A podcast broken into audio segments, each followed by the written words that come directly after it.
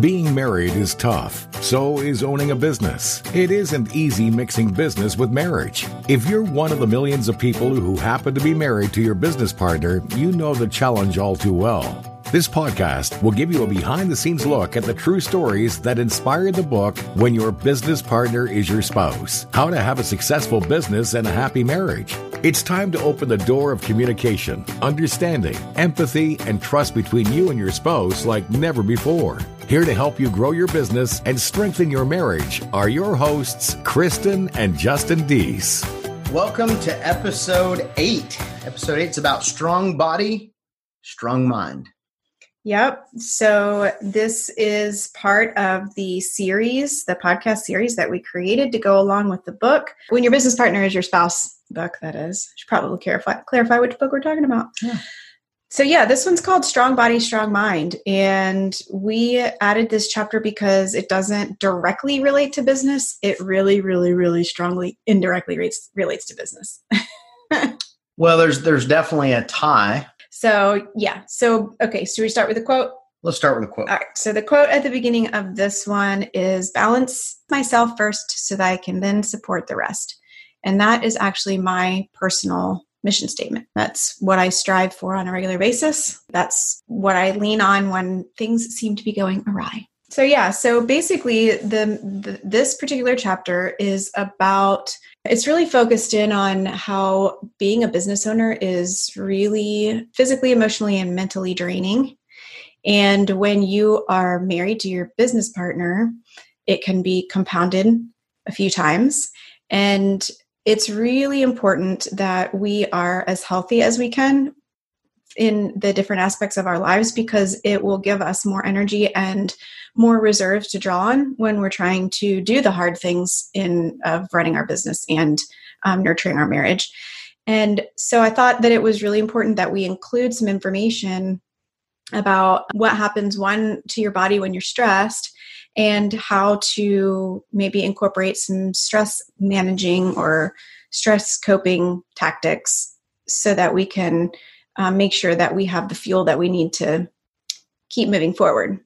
Yeah. So in the, in this chapter, we we go through a couple stories about you know obviously some some personal thoughts on this and some ways that we cope and some things that are triggers for us and that that help us. And I, I think a lot of times most business owners they don't I, i'm trying to think in my head the number of business owners that i that i work with and know and are friends with they go yeah at the end of a hard day how I release stress is by running.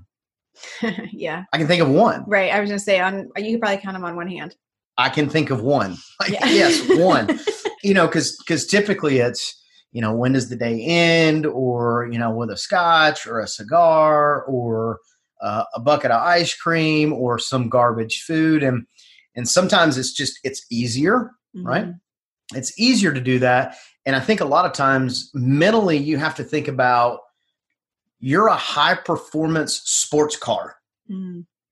And so if you're putting trash fuel inside that sports car, it's not going to run the way it needs to run. Mm-hmm. And I think most people know that. I don't think that's some kind of, you know, oh my gosh, I can't believe that. I think most people know that, you know, knowing and doing are two different things. I think that's a good analogy though. And I think that's a good analogy that a lot of the men in the who are listening can relate to. Yeah. I, you know, a couple years ago, I did um, some research on health and wellness, and health and wellness has always been something that has been interesting to me. Again, just because I know the information doesn't mean that I always follow the information. I ebb and flow, like like a lot of people do. Sometimes I'm really, really healthy, and sometimes I'm really, really not. And, but one of the things that I learned over the years is like really and truly the negative effects of stress on the body. And they talk about, you know, stress is bad for you and you should eliminate stress and whatever, whatever. And let's face it, being business owners and being married to your business partner, you're, you're going to have stress. Like there is no way that you can individually, be, be you're totally, going to have those. Yeah. Individually, you're going to have them. Then you combine them together. Right. And, and, and now it's compounding and, right yeah. Yeah. So and managing it it's important. And even if you have gone through every other chapter in this book and you are you're totally groovy with all the other chapters and have implemented everything else, that still doesn't mean that there aren't external factors that could be creating stress that you can't control environmental factors, economic factors, different things that are just happening that are out of your control. And so being able to have a relationship with stress where you can identify when you're being stressed and be able to implement some things to counteract it so that you're not just constantly in a state of stress. When you're in a state of stress constantly, the body doesn't know the difference between whether or not you're stressed because you're sitting in traffic and you're going to be late to an appointment versus you're getting chased by a bear and about to get eaten. like to the body, that's the same stress response and it doesn't know the difference. And so it's not like you can be a little bit stressed. It's just the body does the same thing no matter what. And when you're in a constant state of, state of stress, it just creates a whole bunch of side effects. And they're still, I think they're still trying to figure out all of the side effects that it actually um, causes. And I don't know that they'll ever know simply because everybody responds differently and everybody's body's different. And then you've got your body and then you've got what you put in it and that's going to change it. Mm-hmm. And yeah, you know, I, I think it's, I know, I know for me, I have a difficult time of like, how do I chill? Because I, I do. I feel like a lot of times my brain is just mm-hmm. ping, ping, ping. That ping, is called ping, ADD. well, it is called ADD, but you know, for for me, meditation was one of those. That meditation and running were two things that that really kind of helped impact me a little bit as far as clarity and focus because I would get like a runner's high and then all of a sudden i was dialed in on this this whatever this task i was doing but meditation was another one that you know we talk about this in the book too meditation is one of those things where i was reading all these things about how impactful it was and these people for thousands of years have been doing it and i tried it a couple times and i, I just couldn't do it right like i i I'd, I'd, even do the pose, right? And I'd, I'd do the pose and I would go, oh, I your, can't do it. And your brain would be all over the place. All over the place. Because yeah. I'm like, how do I do that? And what's what's kind of cool is then I went to my first float tank.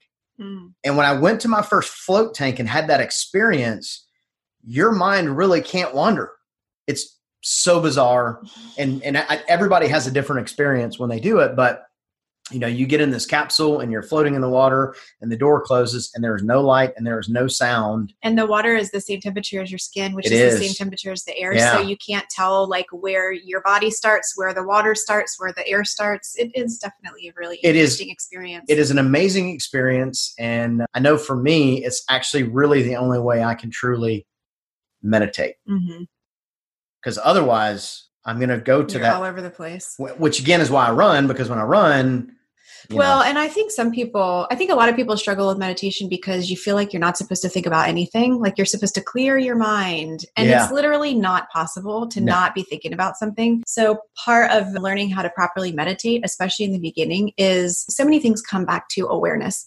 It's the being aware that a thought is entering the mind you know acknowledge that it's there and then let it keep moving kind of like a scrolling marquee like a, board. like yeah yeah yeah yeah. It just keeps on going but but releasing it and not letting it circle and you know continue to think about it and continue to think deeper. You just the thought comes and it goes and then it comes and it goes something else comes and goes. And i i imagine that there perhaps there is some very some people who have been practicing meditation for quite a long time and have nailed it and maybe they can totally 100% clear their mind but for the average joe it's it's really just a quieting of the chatter not necessarily a complete silence being still yeah just yeah, yeah just, just being be. still just be. So, in this chapter, we talk about, again, we talk about the negative effects of stress. I actually shared a story uh, that happened to me personally in regards to stress and my physical well being. And it was an interesting time in my life that actually showed up later than I would have normally anticipated.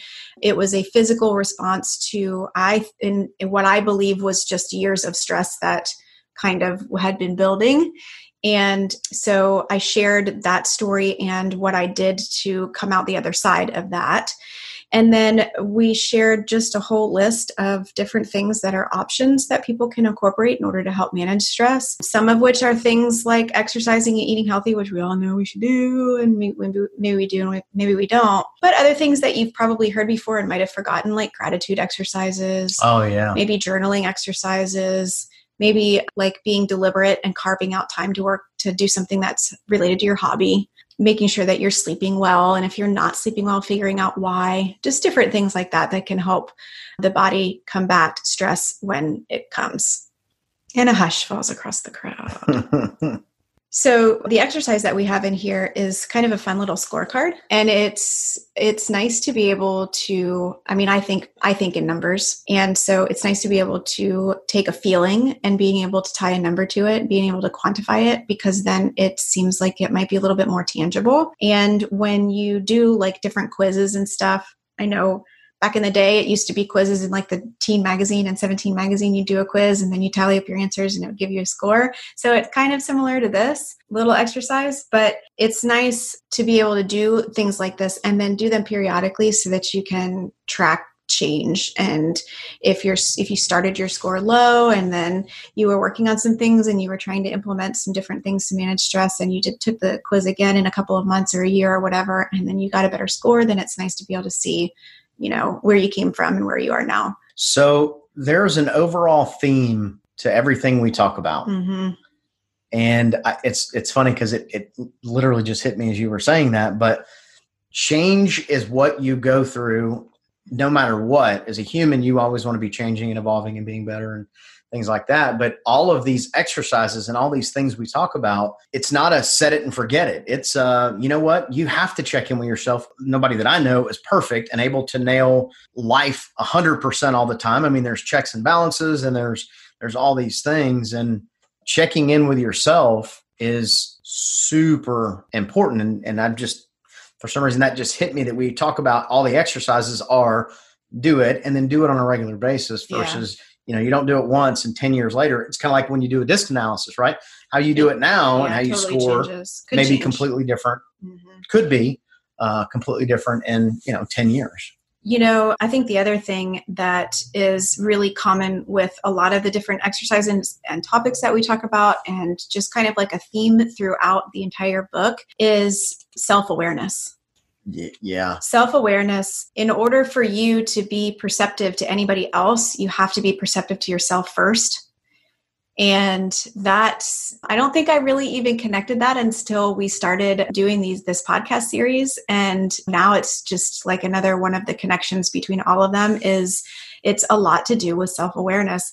When we get really busy, and we're constantly doing something, I think for a lot of us, definitely me included, it's easy to ignore and overlook yellow flags and then all of a sudden something turns into a red flag. So if you take the time in advance to keep the flag from turning yellow in the first place or acknowledging when it does and correct the issue by using self-awareness activities and self-awareness thoughts, I think that it's easier to prevent.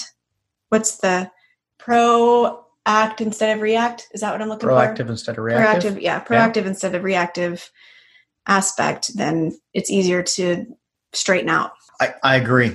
I agree. Self awareness, I think, is probably the number one key to success and happiness. Eh, and I, I think that's the world according to me, I guess. how, how I see it through my lenses. So, this is a cool one. It's an awesome topic. You know, strong body, strong mind. It is important that you put the right fuel and thoughts into your brain so that what comes out is good stuff.